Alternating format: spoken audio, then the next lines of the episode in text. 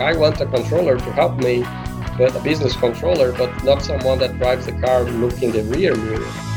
Mm-hmm. It looks ahead. So try to see what's coming, not what is past. The past is important to understand the future, but we still need to keep our eyes on what's coming. And I believe that is something that people need to realize at this moment. We need to forget a bit the past, understand the situation today, and plan for the future. Want to boost your productivity and decision making? Get vital insights from each episode delivered directly to your inbox. A great resource whether you've listened to the episode or not. Go to benfanning.com slash insight. Welcome back to Lead the Team with number one best-selling author and in-demand corporate trainer, Ben Fanning. On this podcast, the world's most innovative senior leaders share their top success strategies to motivate your direct reports, cultivate your top leaders, and accelerate your career. Let's get started. Here's Ben. Lead the team nation. Today for you, I have Paulo Micchi, who is the regional CFO, head of finance, and VP for the Hitachi Energy Grid Integration business in North America.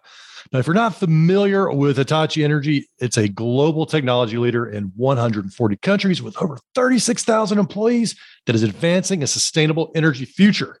They serve customers in the utility industry and infrastructure sectors with innovative solutions and services across the value chain. He previously held CFO roles with ABB and Siemens and is an economist and certified accountant with an MBA in corporate finance. Now, Paulo was born down in Brazil with a career developed in Latin America, Europe, and in the US. He's a soccer fan, father of two boys, an unskilled, that's right, an unskilled cooker, which we'll dive into, and a board game player. He's also passionate, of course, about continuous improvement, turnarounds, and team building. Paulo, welcome to the show, sir. Thanks for having me here. I really appreciate to have this opportunity. Yeah, delighted to have you on today. So let's get this kicked off with the most important question one could ask What is your favorite board game? Well, I, am a big fan of war games. You know, I like uh, uh, Second World War games like uh, uh Flames of War, uh, more modern ones like Team Yankee. I like strategy games also.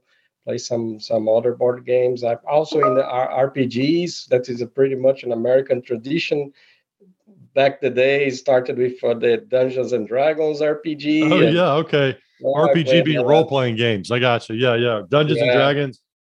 So these are these are games that you don't just sit down and just play once. They're like these ongoing games, right? Where you play, play, play for long periods of time. So the world, a lot of the world is headed towards video games. You're sticking with board games. What's the what's your thought process on video games versus board games? Well, there, there's something interesting in that because if you take uh, like the role playing games, they were born in the 70s when when we had these all these um, the start of these uh, computer games, and uh, it's something that is basically oral tradition. It's a representation of characters and build a story together.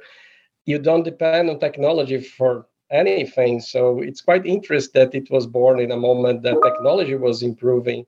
Yeah. But um, uh, I, I, think it's it's it's uh, very important because you keep that contact, the human contact, uh, the interaction with people, and all that. That maybe you lose these days with all this distance that technology creates between us. Yeah, I think it's, that's an excellent point because people do seem to gravitate these days more and you know in some ways to the video games but then you it is lost a little bit because the human contact. On one hand you could be like playing these role playing games that are collaborative with people on the other side of the world but what about the people in your community? What about the people in your house that you can actually see physically? I mean that's a big that's a big connection difference versus playing a war game with a stranger you know four time zones away. Exactly all right. So let's, yeah, go ahead. And it really helped me in some, uh, let's say, soft skills. And I think I really recommend to people to to enjoy these, uh, let's say, more ludic part of, of the, the games that you mm. can benefit. And you see this being taken in the companies in a much more professional ways to bring games to the companies now. I think it's a very interesting experience. That so, uh, do you do you play games with your team? I, I personally did participate in something, uh, a few opportunities with the teams to not really in US, in other places I have uh, experienced that. And I know people that's working with these uh, in many different regions and places. I think it's yep. something that's coming to stay. So, so what type of games are, are you hearing about or have you participated in with your teams to help develop soft skills? Well, uh, there, there is some in terms of uh, you pretty much rolling playing, so you can you can give different characters to to people to not represent themselves, but to represent other stereotypes you have in the company. So you you allow people to represent other roles that maybe they want to express themselves, hmm. and they do a bit of a barrier to do so. But you give these freedom to people to express themselves. You know, it's it's quite interesting. So what's what has surprised you most with your employees or teams that you're on participating in these games? Well, you you get you know, well, you'll get a bit of the emotional part of people. You mm. see some people that have a very intense feelings about uh, things that happen at work, but they keep that for themselves and uh, they find these opportunities to express themselves and they, they feel much better after they do that and they perceive that other people receive these in a in, in a mm-hmm. good way so uh, we we sometimes we have that persona at work that we create a second uh, person that is not really you you know outside so of work and, and, for some people this is uh, let's say painful for some of the people to keep that personality mm-hmm. at mm-hmm. work you know and uh, and we don't need that most of the time you know people can be accepted for what they are so for leaders out there listening, and they're like, "Man, you know what? What Paulos says is saying sounding interesting. I like to get some game playing at my work. What's a game that would be a great place for them to start if they've never done it before?" Well, that's a good question. Um, um, most of the cooperative games are quite interesting. Uh, the the role playing games are very interesting in this aspect because uh, you don't compete but with the other people that are playing with you you all together compete to to get to a, mm-hmm. a common goal and this is quite interesting because mm-hmm. it, it fosters this uh, cooperation so everyone takes a role and mm-hmm. uh, it's mm-hmm. pretty fun if you see this uh, even if you see this uh, tv series like stranger things they they they get a part of it in that so the, the beginning of things, the experience, yeah, they, they get something on the RPGs. You know, the kids play Dungeons and Dragons, and and you see the bond they create with each other because they play. You know, and they see each other as a team player because yeah. each one has a different role in that in that game. So it's I think it's interesting to to use these, and it's part of our culture. And I think it, this is also important. We need to embrace the culture we have in each place, you know, and bring this to the to the working environment. Cool. All right. So for leaders out there, maybe dust off some Dungeons and Dragons. Uh, Paulo mentioned, is it called Flames of War? That's another RPG, a role playing game. No, this this is a war game. It's a That's simulation a war, game. war okay. game. Yeah, it's it's more competitive, but it's more. Okay. It's also good in terms of strategy and all that. I, okay. th- I think war games are good in this aspect. Huh?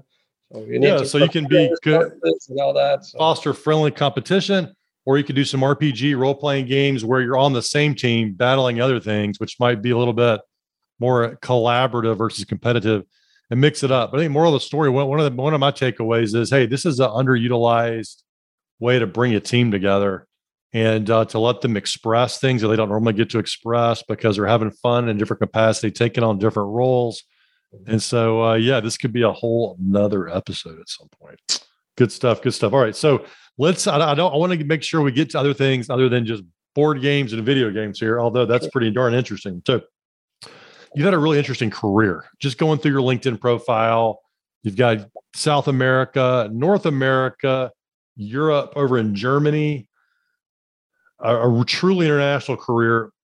What advice do you have for leaders who are rising and they want to add international or maybe they've you know maybe they're more senior but they'd like to add an international assignment but they aren't quite sure how to get there Well, I believe it's it's something that added a lot to my experience. Um, I actually can tell that I missed a few opportunities earlier in my career to work abroad, and if I would consider again, if I had the opportunity, I would probably have taken these earlier in my in my career. Um, it's it's nothing. You the more you travel or you interact with people from other places, mm. it's not comparable to the experience of living there. So you understand the culture not only by the working environment, but for the for for the way of living that you have in a, in a, certain place you know and that and even so being have worked in south america north america and europe is still a tiny piece of the world so we still have a lot of places that i haven't had the opportunity True. to work, you know? yeah and, and it's it's so, it's so much to learn you know that that you can have uh, from knowing people from other places that is also always something that really attracted my attention from the mm. beginning of my career when I had contact with people from other places to notice how different is the perspective they have for any any given topic because of the cultural background they have they see things in a different way and uh, there is no right or wrong it's really mm. from where they where they came they come from and the perspective they have so the more you understand it's this diversity the more you can benefit from that i love it yeah and one of the things you said there, just thinking through this, is yes, you can have an international role where you're traveling, but it sounds like you're a believer in living there. So becoming an expat or a local hire in another country to truly get that experience in terms of how they think. And I've I've traveled a lot internationally uh, with my work, but not live there. And I would I I do feel like that would add so much to the experience uh, to, to, be able to do that. Now, if you've got a listener here who maybe has been traveling, uh, what recommendations, since you've probably navigated this conversation inside a company before, what recommendations do you have for someone who's maybe traveled internationally, but they haven't been able to negotiate an mm-hmm. expat or local hire assignment in another country? Like, how to, what's your recommendation for those that want to make the bridge over to full time yeah. living in another country? Yeah, for me it was I can tell my my personal experience. So I I, I was evolving my career in some at in some point I noticed that uh, the companies were demanding people with more international experience. At that early mo- moment in my career, mm-hmm. it was not so clear to me what was the reason they were asking. I just understood it was important, you know. And mm-hmm. and I can tell you when I moved to Germany, I was was, was I was working in a German company, so it was also very important to me. And I think this is something that I I, I need to say. It, there is something else because I went to a different role. I moved to the headquarters of the company, so it was also to me important, not only because it was a cultural experience, but also because I moved from one of the subsidiaries, even an important one, but had the opportunity to work in the headquarters of the company and experience the how the company was organized there in the headquarters. So for these two reasons, it was very interesting. I had, but it was for me kind of a bonus, but I moved to Germany, and one of um, my responsibility there was to be regional controller of Middle East. So I actually moved to the Middle East. Yes, and that because it's quite kind of interesting because wow. I was basically talking. Of course, I was doing the bridge between the headquarters and these entities legal entities in, in, in Middle East, wow. but I involved myself also to some extent, hmm. it was not the same as living there, but to some extent to, to, to, to the dynamic of Middle East that was a totally some it was totally unexpected to me because it was I learned a lot, you know, in the way right. they, they work. It changed my concept in several things in terms of uh, uh, what is the dynamic of the economy there. Uh, so it was I know eye opening for me you know it's a place that maybe i could one day have have a professional experience there you know but like i told you i i i get an impression that is much more dynamic that most of people mm-hmm. can imagine what, know? how what do you do to get ready for these international assignments you just say i'm going to be open and just show up or do you have like a method that you developed or something you've read or you know How, how do you go through about your preparation for that? Yeah. Well, I, I would say it's, well, of course, there is the language aspect, depending where you go.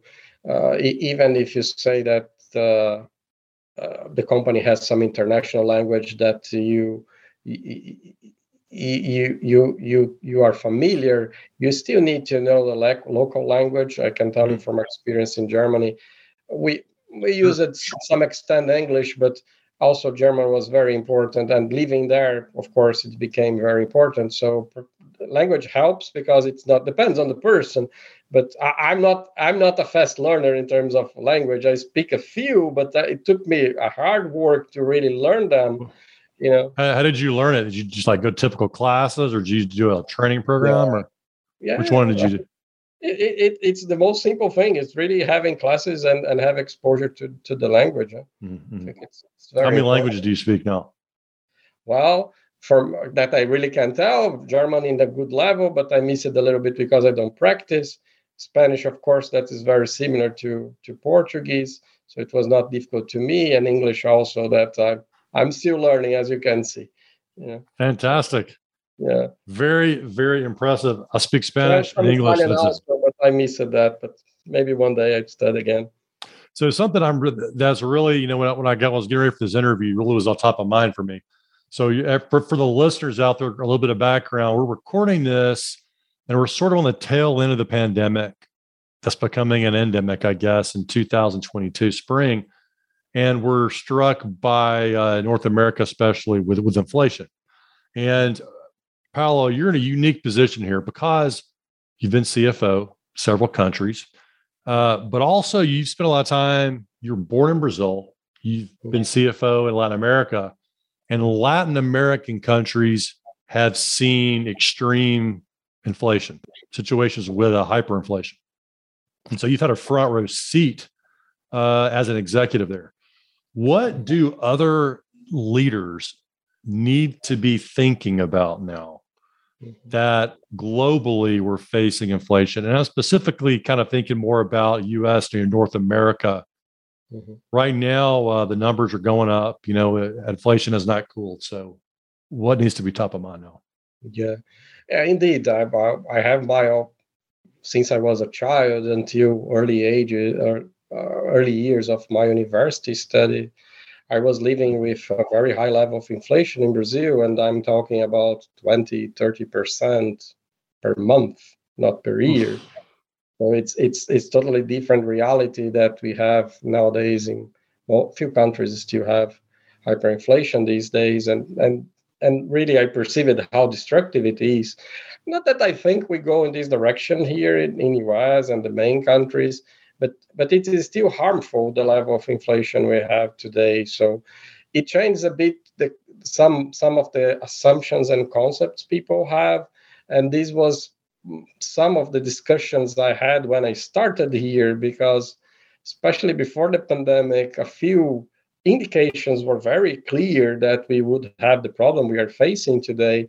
And I hmm. remember myself in strategic planning planning discussions with my colleagues and showing the level of debt and uh, everything that uh, uh, U.S. Treasury did to to avoid the, the, problems with the pandemic to compensate for it that I perfectly understand, and most of the governments did so.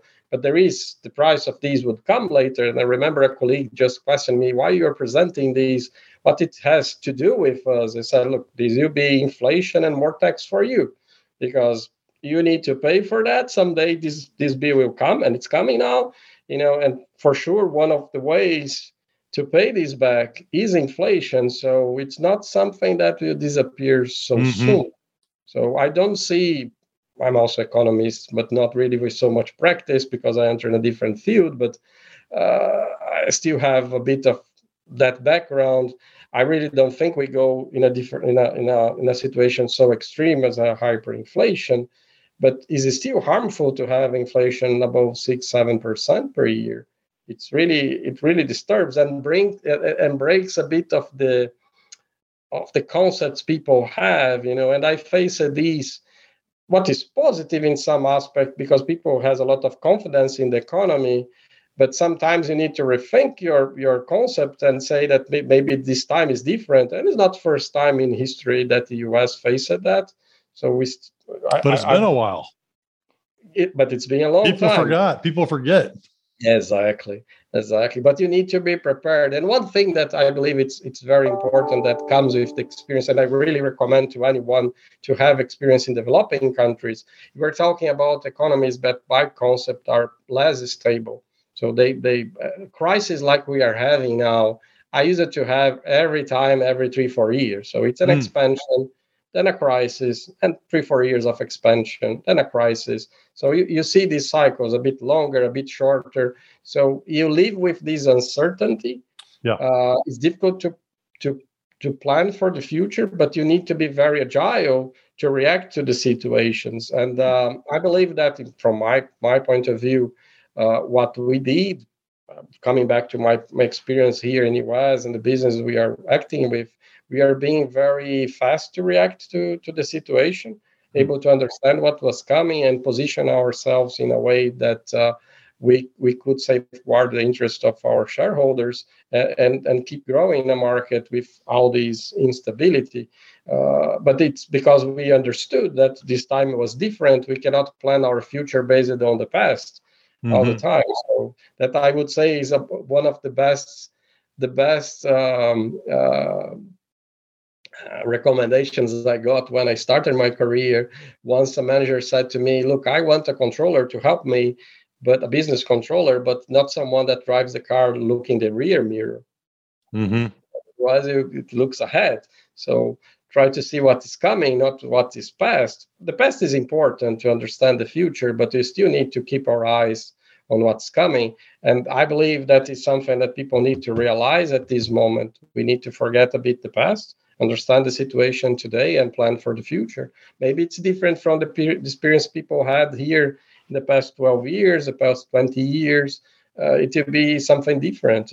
And I think this kind of experience in, in, in different countries bring you these, because you can experience situations mm. that maybe you take 20 years to see, you know. Yeah. So yeah. We, in the country you are. You know? Yeah, it's so been a while here since it's been at this level. I mean, it just has been. And exactly. so it sounds like if there's one thing that leaders can do right now to be thinking about the situation is to make sure they understand it's different. And that, as you say for that metaphor, don't drive looking in the rearview mirror. Things are different and pull from different sources, read, get ready because your business is going to be a little different. And uh, with all the prices going up. So I guess it's mitigating more aggressively, maybe in, in, addressing cost and then adjo- addressing pricing and just all the levers that you normally pull, but, may, but maybe in a little bit of a different way. Yeah. yeah. And probably what's coming now is that uh, so far is being something that you have been able along the supply chain to receive the impacts of cost and translate these to the prices. But yeah. this is not sustainable in the long term. So people need to take a look again in the costs you know the competitive environment probably will change in some areas. So uh, everybody that is really on the driver's seat need to take care of that and, and look ahead and see how their organizations will adapt for this because what works this year probably will not work next year. Great. Some great insights here paulo thank you for that. Get a simple tool to approximate your cost of turnover in 10 seconds or less Right now, go to benfanning.com slash turnover. Did you know the average cost of turnover is $235,975 per employee per year? If you're like most leaders, you don't know your number. Go to benfanning.com slash turnover right now and download this simple tool to start getting a handle on this catastrophic cost. What's one trait you wish you could instill in every employee, and why do you think it's so important? Well, I believe what I tell people is to be a bit more inquisitive. Don't accept the things the way they are just because someone tells that the things are done this way. Hmm. Um, and I think this is very, very important because otherwise you don't improve. If you don't question why the things, of course, I always say to people to understand why the the way the things are because if they are some they are uh, made in some way there is a reason for that but this doesn't mean doesn't mean that is the right way to continue doing that. So this questioning all the time i think it's very very important. Maybe it's something from my personal career mm-hmm. that i've developed along the way. It was part of my most of my jobs was really to question that how we do that how to do better you know uh, anyone that works on the finance area, we have a very privileged position because we we see from the financial yeah. perspective everything, and there is very few things that a company does that does not have an impact, a financial impact. That there is no money involved. So you you you can be in any discussion.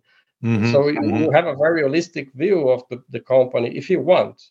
Now, of course, you can concentrate in a specific area, and I really I, I really admire people that really takes a, a more a more specialized role in finance. It's it's very important. Also, I know people very successful in, for example, audit or or tax. Uh, but if if you if you take a CFO role or expect to take a role like this, you need to have this broad perspective on what the business does beyond finance. I would say, you know, finance is just where you get the temperature, what's happening. So let's talk about other cost factors. Covered inflation. We covered some other cost factors here. Let's talk about one of the ones that I spend a lot of time on, which is the cost of turnover. Um, and it's you know we we had the Great Resignation. We have all these other things factors now sort of playing into it. From your standpoint, and you guys are at a huge company here, so you probably see this number roll up at a very high level. Is is the turnover cost something that CFOs and organizations should be keeping track of? Yes, we do that. Uh, this is always present in our discussions. I we take these. See, we we are especially in the business. We are more specific the business area work. The main asset we have is the people. So we, what most we provide to our customers is solutions in engineering. Mm-hmm. Uh, we do have all the products of the company, but the main responsibility of my area is to provide solutions using best using that products and maybe products from others. Yeah. So people is everything for us. Huh?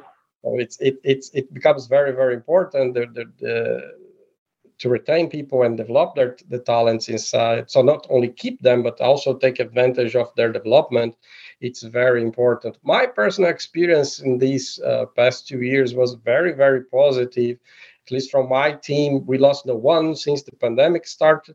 That if it's something that if you asked me two years ago, if it was really what was expecting, It was not because everything that happened hmm. could indicate in another way. But it was very positive that we, and I'm very proud of the, of the team and my managers to being able to really uh, keep the team and develop these people. So I'm very proud of them. But we suffered in other areas, uh, especially technical people, of some higher turnover than before. And it's really painful. It's the transition, the training, and it's not something that we learn from school. You know, mm. uh, my case, we work with large projects and um, we don't have people they don't learn this in school you know so you have the, the basics but it's something you need to learn doing the yeah, work yeah. So, you know our research shows that it can cost organizations $235000 per employee per year for the average employee are you guys coming up with a cost factor for turnover or what's your methodology for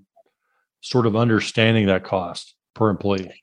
We do have estimations and it's not not really far from what you are calculating. Okay. Wow. Great really, really in this range. It's really in this yeah. range. so with that said it's a big it's a big thing. So leaders i mean here we have hitachi energy and they're saying hey this is an important cost. It's an important part of their business and it's not but, that far off from our costs that we're talking about there's a big number to pay attention to yeah, but maybe I can tell a story that for me it was a long time ago, but maybe on the other side of it, I I I was in a situation that I have I know very few people that had a situation similar to that.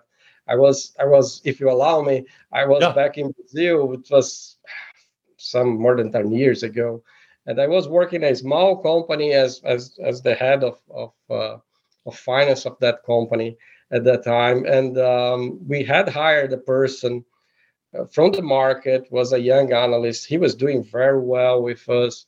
I think he had maybe one year and a half with us, and he was doing a good job. And he came to my office and said, "Look, I'm I'm thinking to leave. I'm I'm developing well here, and uh, but I got an opportunity elsewhere. Maybe it's a step to me." And I was talking to him, trying to understand. It was actually a step further in his career.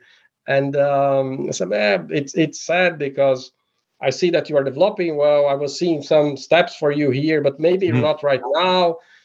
And and then you are working with this uh, your manager now. He's doing well also. Maybe someday you get your opportunity. It's coming, but you know. And we ended the conversation. So, and then I asked his manager to come. Was a coordinator supervising his work, you know. And then I told, look, this other person came to my office and he's resigning and uh, now we have an issue we need to find someone else and then these other persons that told to me look paulo the problem is bigger than that because i was about to tell you and i was doing inter- an interview process in another company i'm just waiting to get a confirmation on the my physical exams Uh-oh. and um, and i leave the company also the problem then is that uh, I had only two employees at that time. They were my only employees. Oh no, your whole team? Yes, in finance. I had, a, I had a separate team in IT, but that I was also responsible at that time. But in finance, accounting, reporting, they were the two working with me. So then what happened is that I, I well, I considered the situation, and then I asked the first guy to come back and say, look, I have a situation now. Probably you don't know, but the other guy is leaving. Maybe it's the opportunity. Do you want to stay and take the job? I, I need to find someone, you know, to, to and you were doing so well. I was just as I told you, and I was very sincere with him before. It was just a matter of time. I, mm-hmm. I think I, I, would have to find a place to the other guy because this this person was doing so well, you know. I, I, it was just not possible at that moment. It was not fair with the wow. other person. That's and so did he take it? Yeah, he took it, and um, and he uh, left later. Four years later, I left the company. He became CFO of the company, working many years in the company. Did a very very good career there and elsewhere. Was very successful. The other person ended up leaving the company. Uh, took a job elsewhere. He did well also, but developed it to some level. Wow. what I can tell from that, you know, I I was taking care of them, but there is some situations. This one is very extreme, but there is situations that you cannot prevent. So some things can happen to you. So you also need to be, let's say, prepared for that. And for me, was I, the only thing I could do, you know, and, and it was good to the person and end up being very good to the other one. It was a coincidence of facts. He had the opportunity, he took the job. We brought another person later. We, I would say that after of course, after this transition was not easy. I can tell you, it was not easy to do that. And I had to step into a lot of things, you know, to support them in all this transition. Mm-hmm. We were a small group, but we were able to to make it, you know, and it yeah, really worked. Well, you know, so you also need to be prepared, you know, and and I believe this is my personal opinion. You need to take care of the people, and like I said, we are making a big effort nowadays with the team and and, and trying to develop them. Like my current position, but you also need to be prepared. So I see also some managers very about very much concerned about the uh, the risk of losing people, also because they don't they are not so sure they can manage that. So uh, be prepared. It's also important, you know. So you need to be able to do the things if, if you need in a difficult situation. Yeah, I mean, expected can happen. That's funny that you're able to keep him in there. And then he stayed around so long after he basically resigned. His manager resigned. You, then you're able to offer that to him, and he stayed and became successful in the company. So that's a cool story. But I and think you're I'm me- pretty sure he, he was offered a better salary that I'd offer him. He really, because the company was different, they could offer a better salary that I could. But he understood it was a very good opportunity for him to develop. He liked it to work there, you know. So that that yeah. is retention retention really comes from that you know and i can tell you uh, we made several adjustments in salaries for the people to cope with inflation and all that but this is not the only factor that made people yeah. to stay in the team all, all this time. I'm pretty sure most of the people in my team got offers good offers maybe to get a better salary outside. I will never know. You know this could have happened but for some reason they still believe that where they are they can't have a good future you know? Yeah that's an excellent point. I mean don't just compete on price or or salary that's a huge factor during this inflationary time period and when there's so many other openings coming up but yeah i think a, lot of leaders are broadening now their their uh, criteria for changing jobs it's like hey am i working for a company and a boss that i believe in is it something where I can really make a home here, make a career here, and be supported?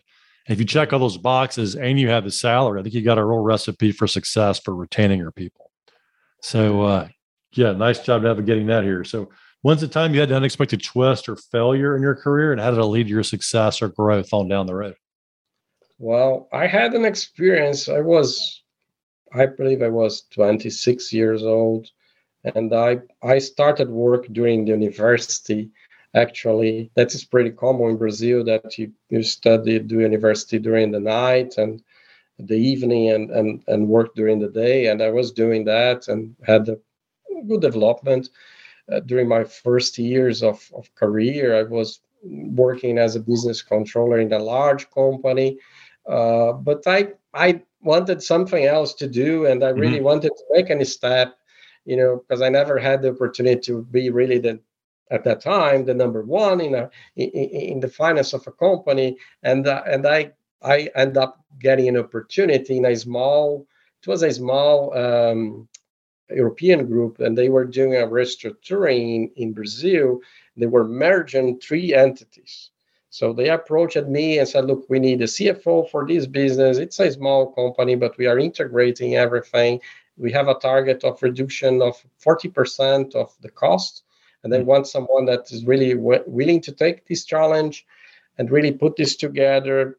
Three different financial organizations streamline that and have one uh, finance organization we are trying to merge all these companies together it was sounded very challenging was attractive in many aspects i i left the the, the company was working and went and joined this organization to find out that it was a totally different environment. It was a very difficult, uh, let's say, what people call today toxic environment. Oh, no, toxic not, environment. Not really, oh. not really a term that was was in the early 2000s uh, common to use, but it's pretty much uh, pretty much uh, fits for this this situation I had. There was a, a, lot of conflicts between the management team, not accepting the integration. Um, a lot of people uh, trying to change that what was decided uh, at, at global level to not allow this integration. And I found myself in the middle of a big conflict trying to do my best, really achieving the targets that was proposed. Yep. Really succeeded to do that. Uh, but by not taking any sides in these uh, internal conflicts, I came to a situation that I became in the beginning, I was the friend of everybody. In some moment, I was the big enemy of everybody because I was not taking any sides. Oh, great. Yeah. And it for me was, was a learning in terms of uh, understand the situation. Sometimes mm-hmm. you are just in the wrong moment, in the wrong place. So you cannot change what, what the fate, your fate in some, some situations for me, it was a relief to leave that company. In the end, uh, they they actually closed a business in Brazil. A few late, years later, it was a big failure what they did, but at, mm. and it was mainly because of lack of, of cooperation of the local management to do mm. something. And I faced it uh, to, to make short a long story, I faced a lot of conflicts that uh, I was not prepared to handle mm. because I never had this kind of experience because when you work in a bigger more organized environment um, let's say it's organized in a way to prevent some conflicts and avoid some situations when we are in a smaller entity uh, it's much more difficult to have these uh, avoided and then you have these uh, groups and you have these um, let's say interests coming and going and it's extremely difficult to to live in these environments i today learned a lot from that experience for me it was very important but in some extent i was not prepared for the job because it required someone with much more let's say experience in managing mm. conflict but I learned a lot in terms of managing conflicts from that. And I took this from my career. So it maybe I could say it was a failed experience in some extent because I was not, I haven't continued with the company. But in the other hand, it was also uh, very interesting because provided me the experience that I wouldn't have in another place. You know? Yeah. Yeah. I mean, it's so interesting because, yeah, failure, if you haven't had it, you can't learn from it. And as I tell my daughter, I'm like, man, we one of the worst teachers you can have is success. Mm-hmm. So everyone has these moments in their career and really capturing the essence of it so you can build on it in the future. And how do you navigate a toxic environment? How do you navigate when there's lots of conflict? If you hadn't had it, you haven't had it. So now you have it. It sounds like you've been able to take that into your more uh, sort of your bigger career path, and it's and it's. And, it's and I remember this is also something interesting to mention because I left the company. I I did the closing of that year, and then we I left in January, and my last day was six days before my marriage.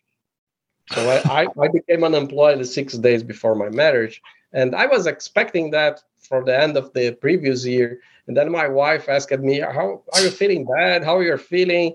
I said, become my wife. Uh, and then I said to her, "No, I'm feeling well. This is not a bad thing. It will be a good thing, mm. you know." So I, am not really feeling bad because I was feeling bad by staying there because things were not working, and and this would, be the way to finish that. So yeah, you probably felt a lot more relaxed going into your wedding day.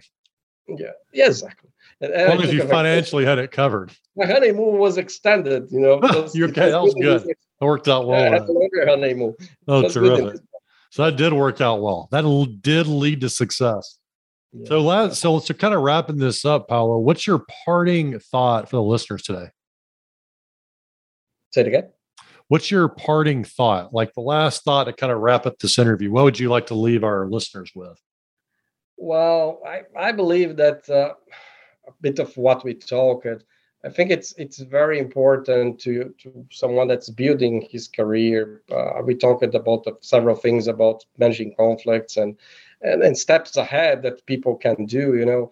Always plan a bit ahead. What what is your next step? What you need to get the next step? What you really is it an international career? Is it managing conflicts? You know it's uh, hard skills you need to learn. So uh, all of that i think you need to be prepared because the opportunities will appear. In my my my life i cannot complain about that. The opportunities always appear not all the time I was prepared for the opportunity. And I mentioned mm. a case that probably I took something that was uh, beyond me or maybe mm-hmm. made a bad decision.